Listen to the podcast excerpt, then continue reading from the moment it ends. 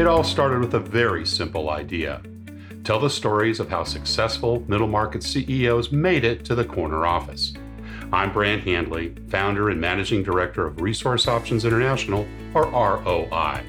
We're the USA's premier executive search firm focused exclusively on empowering middle market companies to attract, hire, and retain A players while transforming top executives' careers and lives. ROI's Into the Corner office is dedicated to discovering how middle market CEOs advance their career and we're making these remarkable and sometimes quite unbelievable stories available to you for the very first time. Listen and learn about the challenges they've overcome, the interesting people they've met along the way, and the lessons learned that steered these executives' unique journey into a middle market corner office of their own. I know you enjoy these CEO stories as much as I've enjoyed recording them. So thank you for listening today. And if you like what you've heard, rate us on iTunes or wherever you get your podcasts. I'm looking forward to you joining me on the next great middle market CEO adventure into the corner office.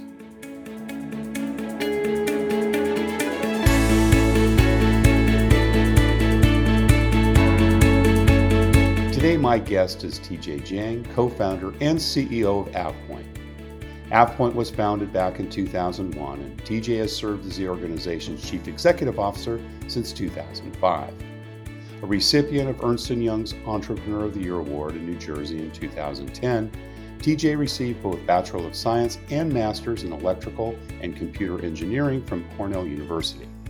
He also achieved a Master of Philosophy and PhD in Data Mining from Department of Information Systems, Operations Management, and Statistics from the Stern School of Business at New York University. TJ Jiang, welcome into the corner office. Thank you. It's good to be here, Brad. Ah, great to have you here. We spoke about a month or so ago. The weather's got a little colder, but not a whole lot of snow. And uh, hope you're keeping warm wherever you are today. yeah, it's pretty cold in New Jersey right now, but uh, all good.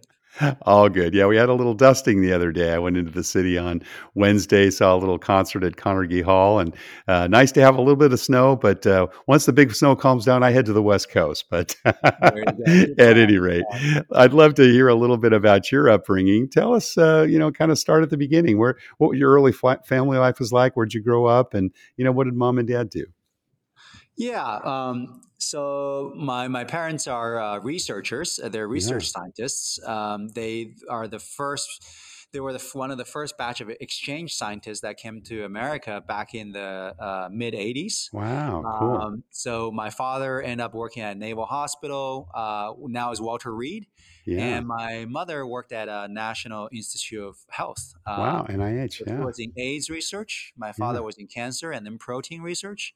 Wow. So I came to America from Beijing um, at 11 years old in uh, 86. So did they come um, over as researchers? I mean, were they in their 20s and still studying, or had they actually been um, hired in at that at that level when they immigrated? They hired in as uh, exchange scientists, so they wow, came in as researchers uh, yeah. in their um, yeah in their 40s. yeah, cool. Um, it's uh, you know they they they they went through the whole cultural revolution thing and. Uh, yeah. They learn English while uh, you know my, my father was was all the university kids and all the intellectuals quote unquote were sent to countryside for uh, education, right? right. During the Cultural Revolution. So my father worked in the coal or mine. retraining. Was it retraining? Yes, retraining. so he right, worked in a right. coal mine for several years, and oh and that was quite an experience because you know how. Uh, the safety standards of uh, oh, the coal yes. mines back then. Oh, uh, but luckily, because they were both medical school graduates from Beijing University Medical School and one of the best in the country, um, they were able to then become doctors uh, and, and look at patients and take care of the coal miners um, wow, during much cool. of that time. And they were only allowed to learn um, Russian. uh, no kidding. This is uh, wow. uh, in the 60s, uh, late 60s, early 70s. Yeah. And, but they, they were, uh, you know, had the foresight to always uh, keep an eye on and learn English on the side and listen to, um, you know, BBC and those, t- those broadcasts. Um, and yeah, and be able to test very well and uh, on language proficiency and came to America as research uh, exchange scientists. Fantastic, so that uh, you know, my success is very much derived on the shoulder of giants. Uh, yeah, yeah. Brothers and sisters, TJ. Uh, I have an older sister, uh, sister, five years older than me. Okay. Uh, oh, so I, she was already in her late teens then, 16, 17. Yeah. So this is the thing, right? Back in the, even in the, uh, this is 80, my father came here 85. We, right. Me and my mother came here 86. Um, the you know the U.S. Uh, embassy wouldn't give uh, my sister a visa, so she stayed behind as a teenager oh, really? and wow. started college uh, there. Yeah. And then subsequently, she came here. Um, uh, she married an American dentist and became a dentist herself. Um, I couldn't be more proud of her. She's mm. now in the National Guard.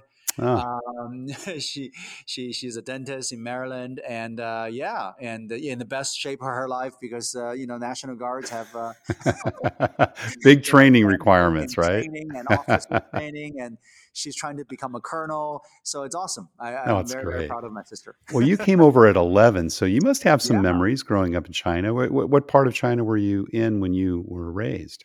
So Beijing. In um, Beijing. So I, I, was actually born in uh, Chengdu, uh, so uh, part of Sichuan, the capital sure. of Sichuan, mm-hmm. and um, I, I, grew up with my grandparents okay. um, because my at that point my my uh, parents were the first batch of uh, graduate students to return to school and uh, get a graduate degree after Cultural Revolution. Right, so right, we right. end up, you know, me and six other cousins, including my sister, all uh, grew up in a one bedroom uh, little oh you know, apartment uh, under wow. the care of my grandparents, my mother's uh, parents, mother's parents over wow. there. But yeah. Uh, you know, quickly my my parents uh, graduated, and then they, they they got teaching jobs and research jobs at Beijing University. So we I moved to Beijing and started my first grade education yeah. in a local school that's attached to essentially the university. So all the kids right. are university researcher and teachers' kids. Um, yeah. So I did fifth grade there and came to America in '86 and started sixth grade uh, in Bethesda, Maryland. Now, did you speak any English at all? Did you do you have any English no, studies before at that point, oh, um, you know, yeah. they they didn't teach English in right. uh, elementary school, so I, I I I didn't even know ABC. Yeah. Um, wow. It was really, really tough. I think uh, because I was hard. top of my class uh, in, in elementary school in China. I was always yeah. a good student. And then I came to America uh, knowing nothing no, about the language. And uh, obviously, massive culture shock. Um, it was the toughest time, I think, in my uh, yeah. younger years to uh, learn English uh, and, and, try to be, uh, you know, earn my marks in school because. well, know, how did you do that? Did you get some special tutors? Did you just kind of throw you into the end of the pool and and, and swim to the best of your it's, ability? Uh, I mean, Brent. Uh, you know, even though my parents are research scientists, uh, but as you know, in bio research in NIH and Naval Hospital, you you get paid uh, pretty low salaries. Yeah, right, um, right. But luckily, uh, I stayed in we you know Bethesda, Maryland. Um, so it's all about location, right? We we we stayed, you know, shared the very small house with uh, two other families, also research scientists. Right. It's kind of a community. Um, but I had the fortune of uh, be located in uh, Bethesda, Maryland, which is one of the best neighborhoods in uh, in America. Yeah, um, most of the diplomats and their diplomatic corps from different countries they live in those neighborhoods right. because of Washington D.C. So I ended up going to public school and went to the English as a second language ESOL class with uh, oh, okay. some of the diplomatic corps kids, and yeah. so some of my best friends are, for example, you know uh, kids from the uh, the Korean uh, diplomatic right. corps or Argentinian or Indonesian. So yeah. we had a lot of fun. We all learning English together and bonded and uh, had lifelong relations. Uh, and that was uh, one of the best thing about growing up um, in Maryland That's and awesome. Bethesda, Maryland. Yeah. How long did it take you to get back to straight A's in elementary middle school? a year or two at best, I imagine, That's right? great question. So I, um, I, I, started sixth grade and it was really tough. And uh, starting uh, in the middle school, I, I, worked through that. And then starting ninth grade, I, I got into all honors. Wow. I took all the P, uh, the A- AP classes my school has to offer. I went to Walt Whitman High School. Middle school is Pyle, and Whitman is uh, at the time and still is today one of the best uh, public uh, high, school high in the country. Yeah. yeah. Um, and yeah, I, I, was part of the wrestling team. I was part ah. of the uh, chemistry club, physics club, um, chess club, computer club. Com- you know, right. typical geek. The only thing non-geek about it was I, I played saxophone in the orchestra and jazz band, and I, I did wrestle. I, uh, you know, for four years. I love yeah. it. Great. Any yeah. other outside activities you had time for? Than- um, another thing, funny thing is uh, because my, my my parents are you know they, they don't make great income, uh, and uh, I I felt so embarrassed the first time I went to a yard sale when I came mm. to America because uh, they took me to a yard sale to buy clothes for me. And I, I learned that it was my new classmates. Uh, uh, family were having that yard sale. Gosh. So the my, my, the the girl in the class was giggling because uh, you know my mother was trying to buy clothes for me that belonged to her older brother. Older brother so yeah. I was so mm. embarrassed. Mm. I promised myself that I would never go to a single yard sale in my life. I, I, I, got a job right away. Uh, so I started delivering newspapers all year round. I raked leaves in the fall, mow lawns in the uh, summer, and uh, shovel snow in the winter. Wow. So I started working ever since I was 12 years old. Uh, I never asked a dollar from my parents. All my clothes, all my stuff, I bought myself. Wow. And um, yeah, and went to college. I borrowed some money from my parents, and between student loans, grants, and some money, I went to college. The first thing I did after uh, Cornell, got the job and pay off my parents and bought my own car. Good for you. Fantastic. Well, you know, yeah. sometimes it's those experiences that really do form us, don't they?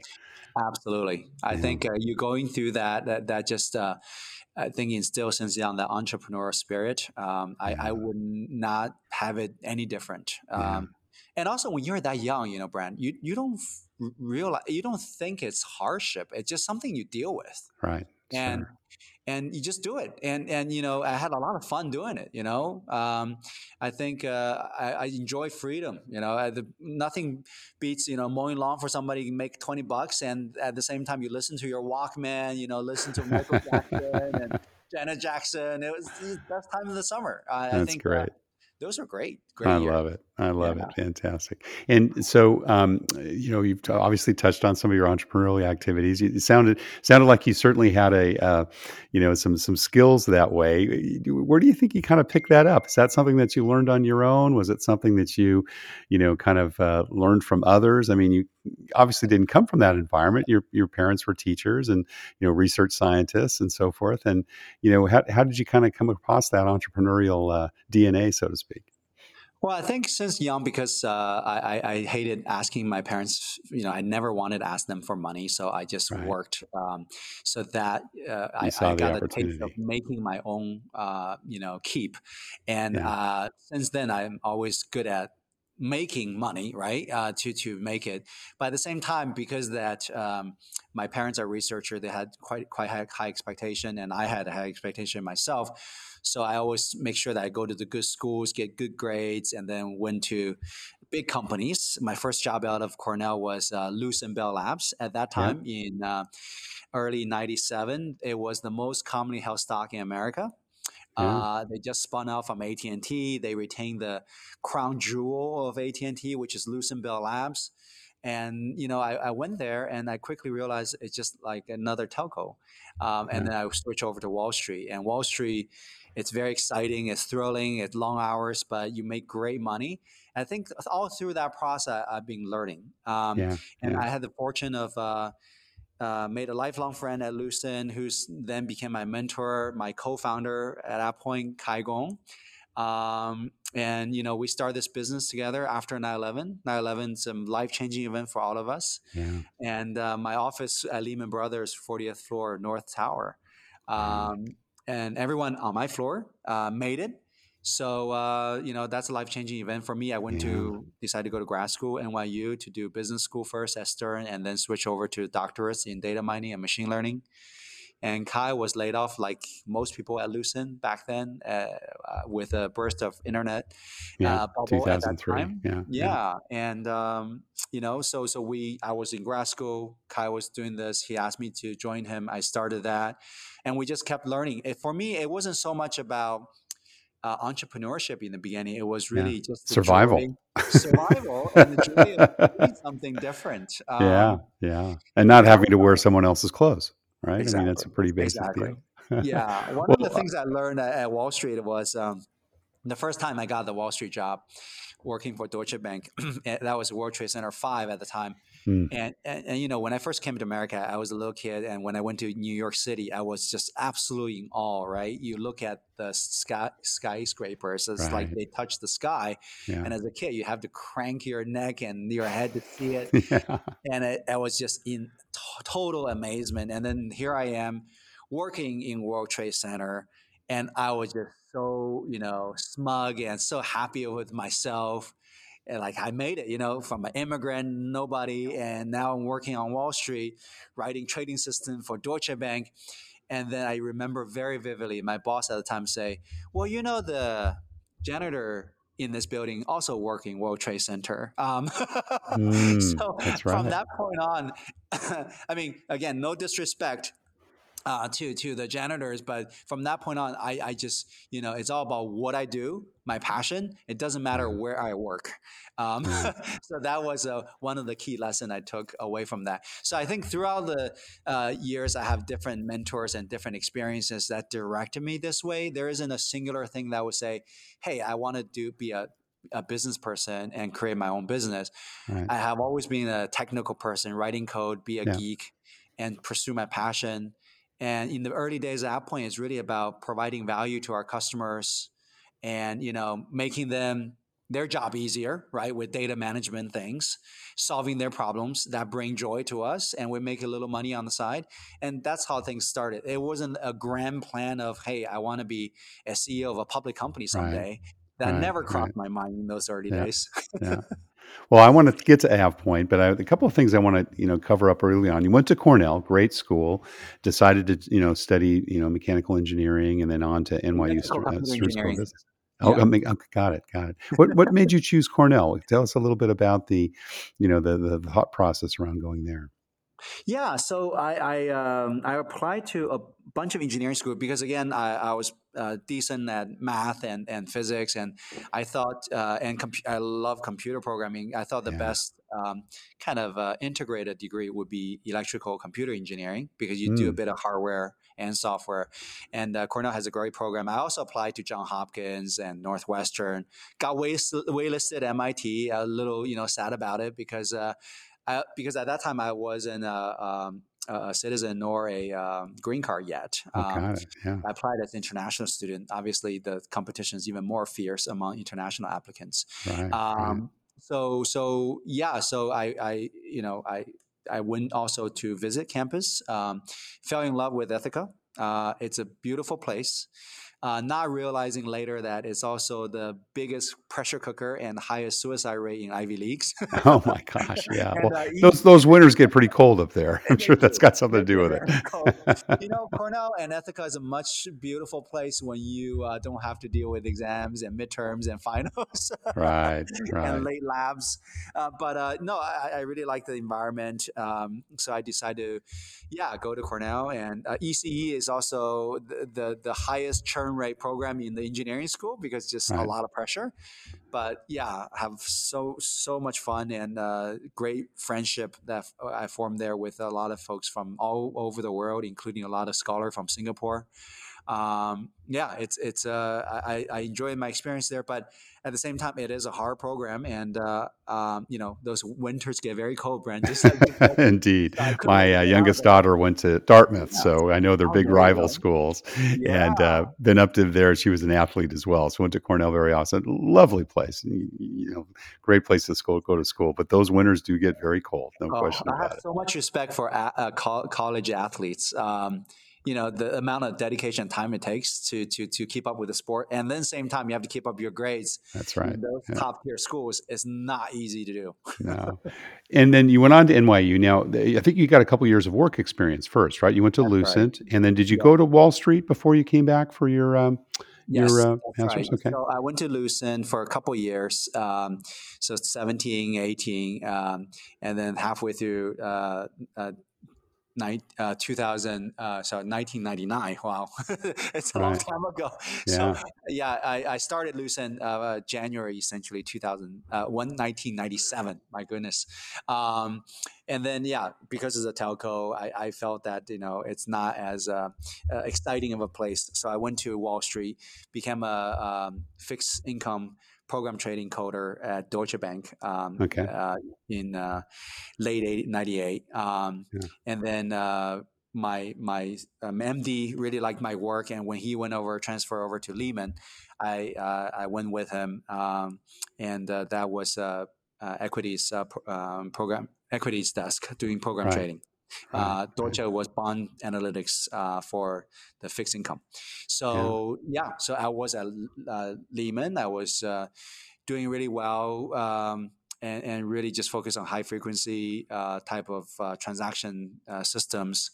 Uh, support the trading desk because my my system was used by them. And then 9/11 happened, um, yeah. and that completely changed my worldview. Yeah, yeah. How so? Tell us a little bit about that.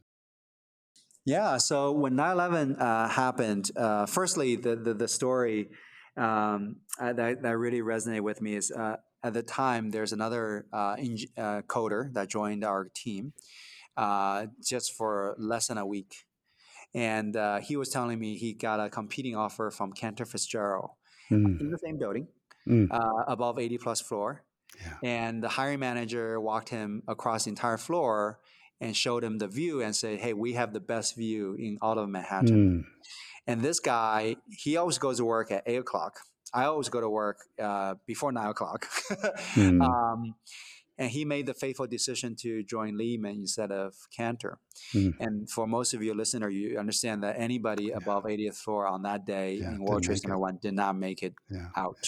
Wow. So it's that you know that kind of faithful decision that just changes your entire trajectory yeah, so for me that was now uh, were you in the building that day i was just trying to cross from the exchange yeah. place right across the river right. Um, I when I got there, I already saw it's around eight thirty. I saw the first tower yeah. um, have smoke bellowing out from the New Jersey side, looking that way because the plane slamming to the east side. We're looking from the west side. Right. Uh, you just see see smoke, and this is early. Um, and uh, the twin towers are massive buildings. Yeah. So everyone right. didn't know what happened. People were saying, "Oh, maybe it's it's just one a fire or something." helicopter yeah. crash into it, right. a small you know plane, and just a fire. You know, the funny thing is at that time, all I can think about is go across the river, go to my cubicle, and get all my computer books because all my books were there. Um, right, And then as I was trying to figure out how to cross because PATH is closed and they shut off the ferry, and then I like several hundred people along the water, including some of my coworker at that point that trying to cross too, saw the second plane hit the south tower. Yeah. yeah. And it was a clear, cloudless, blue sky day. Yeah. yeah. The weird day. thing was, it's like a scenery out of the Spielberg movie. Hmm. And none of us recall hearing the sound, hmm. which can't be possible. You must, you know, it's such a large explosion. We right. would hear the sound. I think it was just the visual yeah, it was, was so, so unreal, unreal, and shocking. Yeah. yeah. And and of course, within seconds, the you hear the F, um, you know, the, the fighter jets, right? Uh, the F-15s right. flying overhead, and all of our pagers were going off, right? Pentagon, Pennsylvania, yeah, and right. you just felt like we're at war and right. everyone started to run away from the water. Mm. I grabbed the first cab because I live right along the water, so I can just walk back to my place. But I grabbed the first cab available and and got my coworker in there, and got him home. Um, and as I was walking back to my apartment, because you know you see the building on on, on fire with smoke, and I thought mm. that was it. But then, as I was walking back, the people that are still facing and watching the tower, I see them crying. Mm. I'm like, "What's going on?" And I turn around, one of the tower was gone. Yeah. So that was an incredible, traumatic shocking, experience, humbling, yeah. yeah. Uh, beyond you know words experience for anyone that went yeah. through that right so yeah. so for me uh, i decided that you know life is you never know today you're here tomorrow you don't know where you are um, i you know I need to change the trajectory of my life. Yeah, I don't need to right. be working for the biggest company, just making good money, but then became so specialized. All I know is how to code high frequency trading systems. Right. Um, so what did you do? I, what was your what yeah. was your next step? How did you? I mean, you had to kind of digest it all. It was all a very very difficult thing for yeah. not just Americans, people all over the world. But right. how did that kind of impact your career path? So first thing I thought about was, hey, I need to go back to school and become more well-rounded again. You know, when we were in mm. middle school, high school, we were doing everything, right? Doing sports, yeah. doing instruments, learning history. you know, right. much more well-rounded than when you're just be a high-frequency, you know, trading system coder on Wall Street. Right. So right. I, I wanted to to regain that kind of uh, sense of uh, you know balance again. So mm. so first thing I did was applying for a Langone program. Um, um, I actually applied for it right before 9/11. So I, I, I, you know, so that's a part-time business program. It's one of the best part-time program in the country. Right. Um, and then after I finished the core, which is the first year classes, um, I decided to switch over to the full-time doctorate program offered mm. by Stern in uh, the information uh, operation and statistics department. They have a really good program uh, in data mining and machine learning. This is before mm-hmm. McKinsey made big data the term uh, in 2010. Uh, so I, uh, yeah, I decided to enroll in the PhD program. Did you think you'd go and study or go and teach, or did you, you know, know that you'd go back to business at the time, or, or you weren't really sure? Um, I, I wasn't really sure. That was yeah. actually Brent, the one of the hardest decision, hardest decision I had to imagine. make, um, yeah, yeah. because I was making great money on Wall Street, and all of a sudden, you know, you go from that to uh, as a doctor student, you go to no money, right? But New York City is not a cheap city to live in. That's right. Yeah. Um, and luckily for me, because I was one of the lead programmer on the trading system, Lehman still asked me to go back in, you know, one or two days a week on great Wall Street consulting rates. So I was uh, I was busy, but I was uh, right. uh, you know doing well. Um, but I, I, I had no you know of course my parents are academics. Um, my my father always wished me to go that route. So one path is hey do your doctorates and become a professor.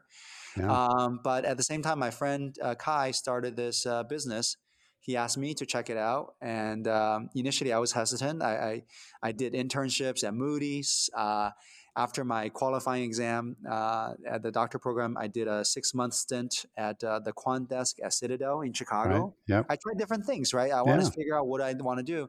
And finally, I say, okay, you know, Wall Street really isn't for me. I just, you know, I, I my interest is not to how to compute and uh, try to make a uh, more optimized trading decision rather this business that my my my good friend Kai started that's interesting, you know, because yeah. everything's new. I have to do marketing, I have to do sales, yeah. I have to call customers, I have to support, I have to do pre-sales.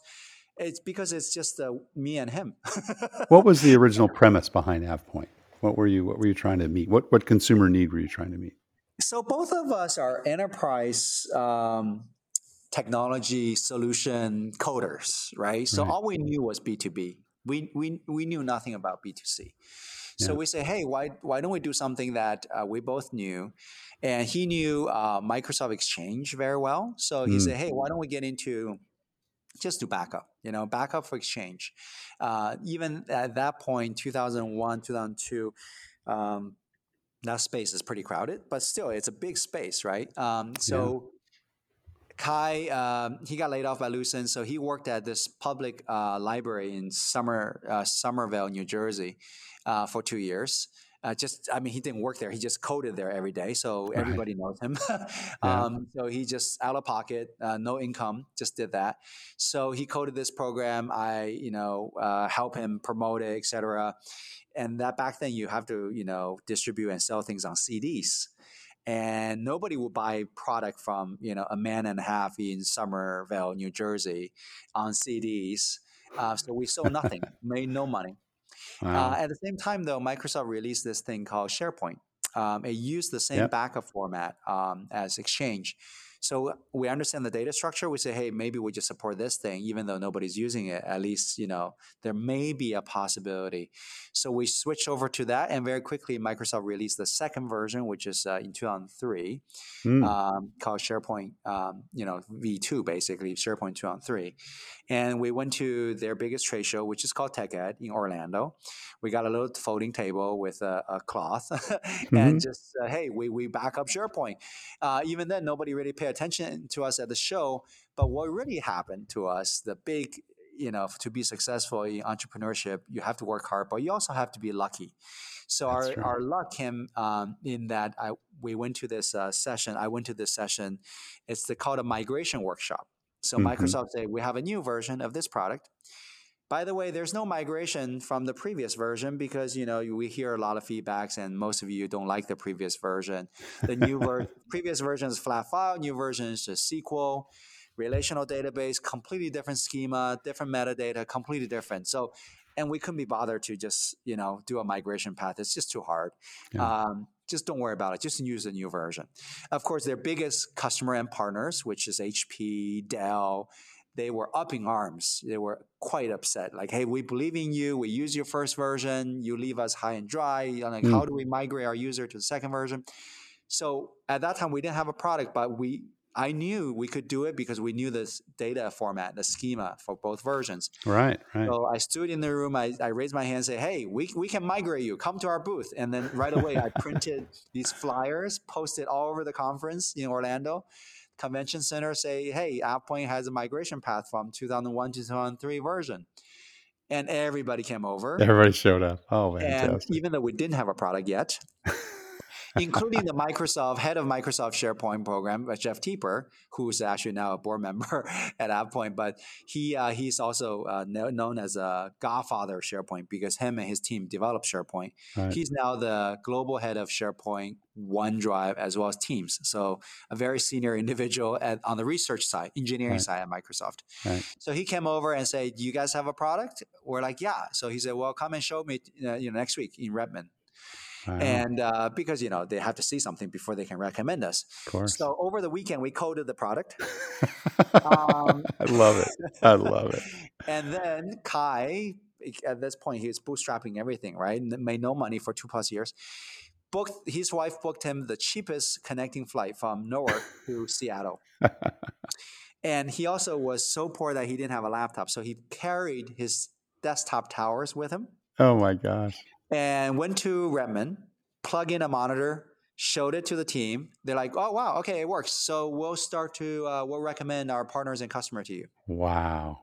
Wow. And then Jeff's like, "Hey, by the way, why did you bring a desktop tower here?" he was so embarrassed about it. He's, he just, he had to tell a white lie. He's like, "Yeah, my laptop broke, so I brought my computer tower instead." Oh goodness! But you know that's how it works in the enterprise B two B, right? It's reputation based. Yep, it's reference absolutely. based. Yeah, and and uh, and that know, sets you on your way. And that set us on our way. But you know, we from then on we were known to be the company that always bite off the toughest thing to chew. We do mm. the hardest thing that people don't want to do, but also with quality. So very quickly we picked up. Um, PSEG, right? We picked up obviously a, a Dell, HP, and even I remember, uh, you know, SOCOM, um, U.S. Army Special Operation Command, the first really serious government customer we picked up, and and we just never looked back. And we always uh-huh. focused on large enterprise, B two B. We expanded from data migration to data backup, archiving, compliance, uh, data privacy, and governance and then another big break that came for us was in 2010 uh, when Microsoft first started to cloud, and Steve Ballmer was still the CEO. Yeah. And everyone say, "Oh, Microsoft stock hasn't moved for 10 years. Microsoft's done. Uh, Google is the new thing. Uh, you know, they're the king of uh, software." And um, you know, but we saw that the the cloud thing is real, and Microsoft still yeah. have all these tremendous footprint in enterprise customers and we say we got to go to cloud and also lucky for us this thing sharepoint that we became the biggest data uh, management provider for mm. is the middleware for all of microsoft office cloud office 365 wow. wow. so today if you share any document via email or teams internal externally if you want to do co-authoring version control you have to go through this middle layer that's called sharepoint right. and because yeah we were the biggest globally and we had to establish footprint globally because SharePoint is only used by biggest companies and governments because it's big, sophisticated, clunky. Right. Um, we had that global footprint. So then we went to cloud early. We went into 2010. Head in, we, we, we even, I remember we went to a, a Microsoft partner conference uh, uh, and I said, we have to figure out as a company how to make money in the new world of a dollar a user a month. Subscription. And this is 2011. Yeah. People are like, how do you make money a dollar a user a month? when we were selling perpetual software, right, and on a CD at that time, right, right, uh, right. for tens of thousands, hundreds of thousand dollars in one go, you know. But we were early. Uh, we believed in that uh, where Microsoft's heading, and now fast forward to today, we're the yeah. largest SaaS and data management platform provider for Microsoft Office 365 Fabulous. because we did it early. Fabulous. Yeah. So, how many employees today? You and Kai started this back gosh, 16 years ago, right? February of yeah. 2005. And how many today? Uh, how many employees and what's your footprint? Well, we officially incorporated the company back in 2001. okay. okay. All right. For three years, we didn't make any money. I, I became the I, I became full time 2005 because by that point, I'm pretty much done with my doctorate. Yeah. Um, I was half timing, right? I was doing school, I was working. Sure. Um, it's kind of like the out of the dorm room story, except for right. years I was living in my own house. Um, and uh, yeah, now now we have. Um, just uh, under 1,700 employees wow. globally Fabulous. in 14 countries, 28 14 offices. Countries. Gosh, um, 45% of our revenue is in North America. And the rest of it is evenly globally. split between Western Europe and Asia. And by Asia, we talk about tier one uh, enterprise software markets. That's Japan, Australia, New Zealand, Singapore, Hong Kong. Um, yeah, we're um, we're truly global fabulous success story. Now, you made the decision to go public. Was that a difficult thing for you guys to do? And, and what year was that again? You know, Brad, the, the only regret I have today is that uh, we haven't gone public earlier. yeah, is that so? Yeah. Yeah. Um, we should have um, gone public back in 2010. Uh, when we were already like you know a sixty million dollar revenue company, yeah, yeah. Um, and that's pre cloud.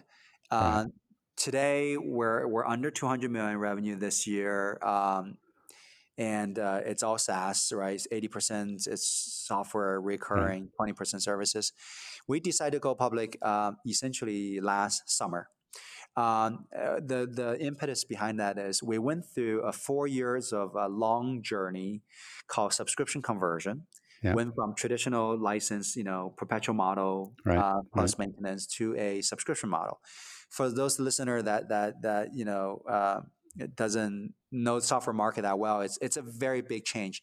Yeah, so the old model is I sell you a CD. I sell you yeah. a software for 100 bucks. Yeah. But because you're a company, you want to call me for support. You want to get latest software updates, right? We're not like Google. You you you do something with Gmail and you will never reach a human being for support, right? Right. Um, right. um, so so so then what enterprises would do is they will pay uh, what's called a maintenance contract. They would do a three year contract with you, and on average, it will pay you 20% of the software, right? So 20, 20, 20. So the total contract is $160. The upfront payment is $100 for the software and then $20 mm. for the support for year one. Year two comes around, they pay $20. Year three come around $20. So total 160. That's the traditional model. Right. In the subscription model, especially SaaS, you're getting paid as you consume. Right. So that same 160, let's say a three-year contract, uh, becomes essentially you know 160 divided by three, right? right. Uh, so it's like fifty-three dollars uh, yeah. per per year.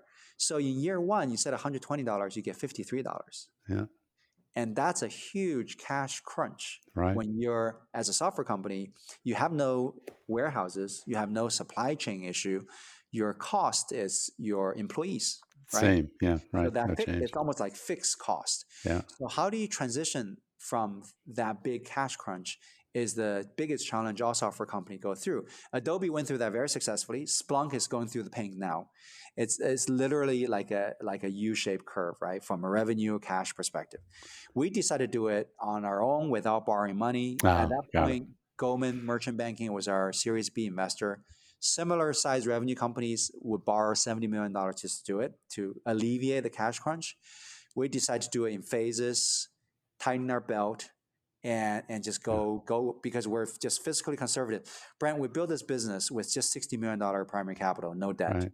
Right. And now we're high growth. It just you know. So the, very, the whole the whole regret about if you'd gone it earlier, you would have had access to public money. That's you could right. have done that conversion faster. so much faster. Yeah. We could have gotten access to capital. Yeah. We yeah, couldn't right. grow faster. Right. And another thing that I'm learning as a public company CEO is that being a public company forces you to have so much more discipline right. on a much right. faster cadence.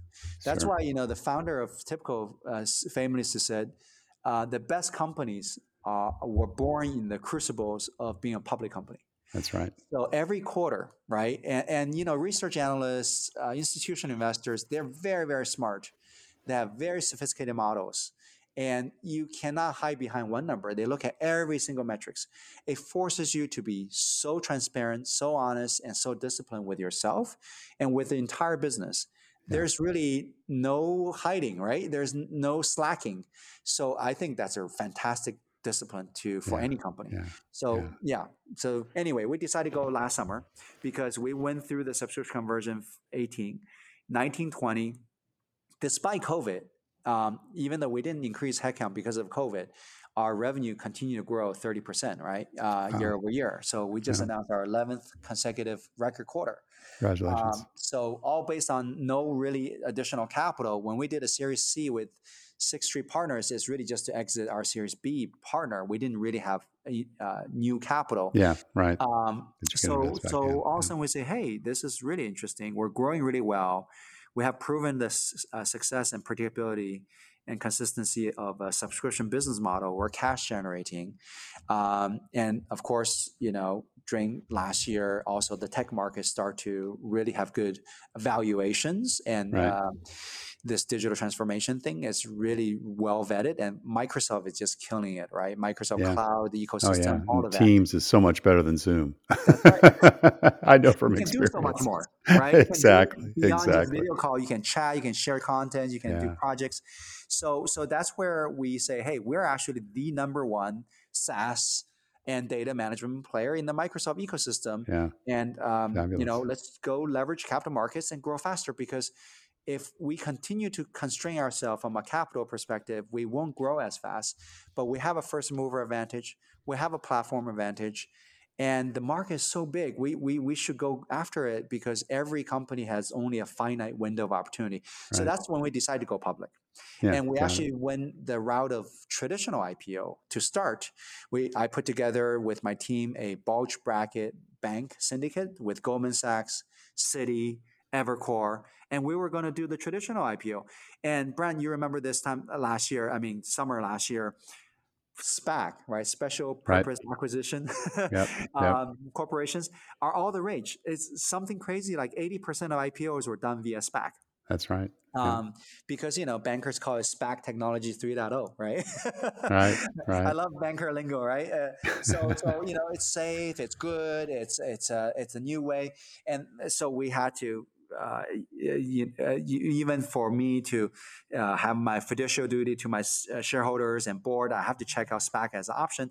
So we talked to uh, a number of them, high quality sponsors, and we end up uh, finding Apex Technologies. It's more like they found us. Um, so it, was uh, um, Brad Koenig who made Goldman Sachs uh, tech banking what it is today. His first IPO, incidentally, was Microsoft, Mm, and then uh, uh, Jeff Epstein, who is the ex CFO of Oracle, who sits on big, big tech um, public boards like Okta, Twilio.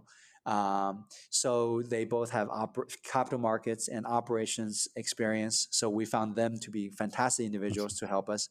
And secondly, obviously, in the the the certainty of a SPAC, in that there's 350 million dollars in the trust uh, of their SPAC, Apex Technologies. We also within four weeks uh, landed Tiger, Franklin Templeton, you know, Federated Kaufmann, uh, really good um, institutional traditional IPO investors right. in what's called a pipe process, 140 million, and a certain valuation. And this is already October last year. You remember this is right before election results. There were no vaccines yet. There are a lot of uncertainty in the market. Yeah. So for us to get to that certainty in valuation and certainty to capital, 490 million dollars, was very valuable. Pretty exceptional. Yeah. Well, TJ, we're almost out of time, but I, I want to talk a little bit about leadership and, and get some perspective on that. What, what's kind of the biggest leadership shift that you've made over these last, you know, 16, 20 years you've been running AvePoint? Yeah, leadership. It's uh, it's something that um, it's a it's so so important. I have um, when I first started, I never, you know, uh, first managing people, it's always, oh, I'll just do it for them. You know, right, I, I would, right. uh, that's not a good thing. I think we have to give people um, room to grow. Right. Uh, or uh, at the senior leadership level, give them enough rope to hand themselves, kind of thing. That's right. Yeah. um, give people enough room to uh, to uh, kind of blossom and, and, and grow into their role. Uh, so delegation is very important. Yeah. But ultimately, though, uh, I for me at my current stage, is all about execution. Yeah. Um, so you know, even the biggest plan on paper, when put in reality, it, you know, it, it's not worth anything because it's all about how the market reacts to your strategy and how you have to execute in real time uh, to a conclusion. So I think mm-hmm. execution, especially for a global company like us, we operate in so many geos, so many languages, so many regulatory climate. Um, it's you know making sure that we we provide real value to our partners and and customers. Yeah. So focus on execution at the leadership level. It's it's uh, the most critical yeah, super important. Yeah, you've hired a lot of people. You've obviously grown, you know, tremendously over these last years. What what do you look for when you're making bets on the people you invest in and hire, TJ? We look for people who um, really have big aspirations, who who are um, not happy with just uh, a status quo. We want people who who are dreamers, mm. uh, who are hungry, um, who wants to be CEOs themselves. Yeah. Uh, we have, for example, we're in 14 countries. We have country managers who are effectively, you know, their own running their own business. Their business. Yeah, yeah. So the best is you have to empower uh, your leadership uh, so that they can uh, benefit from the growth, uh, the wealth creation, and therefore, you know, bringing the organization as a whole uh, to the next level. So right. the people we're looking for are people who who have self drive, uh, yeah. who are not just nine to five corporate employees, who who are actually entrepreneurs in their own rights. Right, right, cool. Well, our last question we asked this of all our guests is, you know, what kind of career and life advice would you give someone who, you know, maybe has their eyes on a corner office and, and wants to be a CEO themselves someday, or you know, an entrepreneur like you? Yeah, so that's that's a great question. I think um, don't play safe. Mm, uh, yeah. uh, pre 9-11 i would say my life was playing safe yeah, even though yeah. i was a bit of entrepreneur i always do work and always uh, good at making money right. um, i always wanted to go to good school good program brand name companies but after even like 9-11 it's you know you don't play safe life is right. too short um, yeah. do what you're passionate about and go try different things and if you fail fail fast forward and you know right. it's uh, do things that interest you and we're all we all have to be lifelong learners now in yeah. this world we yeah. live in there's no more right. distinct and concrete set of lives where you just retire and don't do anything don't do any learning i think um, it's really yeah just don't be afraid and uh, you got nothing to lose i think there's so much opportunity uh, where we live now we live in the golden age um, of technology of uh, economic opportunity of course there's a lot of chaos and volatility but that's where the opportunity comes. So I think, um, yeah, don't hesitate and don't don't have uh, analysis paralysis, and, right. and just go for it. Yeah, awesome. Well, TJ Jiang, CEO and co-founder of AvePoint, thank you so much for sharing your journey into the corner office. Thank you, Brad. It's such a pleasure. Thank you for listening to Into the Corner Office with Brent Hanley. We hope you enjoyed hearing our guest CEO story as much as we did. If you want to hear more CEOs reveal their journey into the corner office, please subscribe via iTunes and tell your friends and colleagues. For more information about Brent, Resource Options International, and the mighty middle market, visit www.go4roi.com. We look forward to having you join us for our next episode.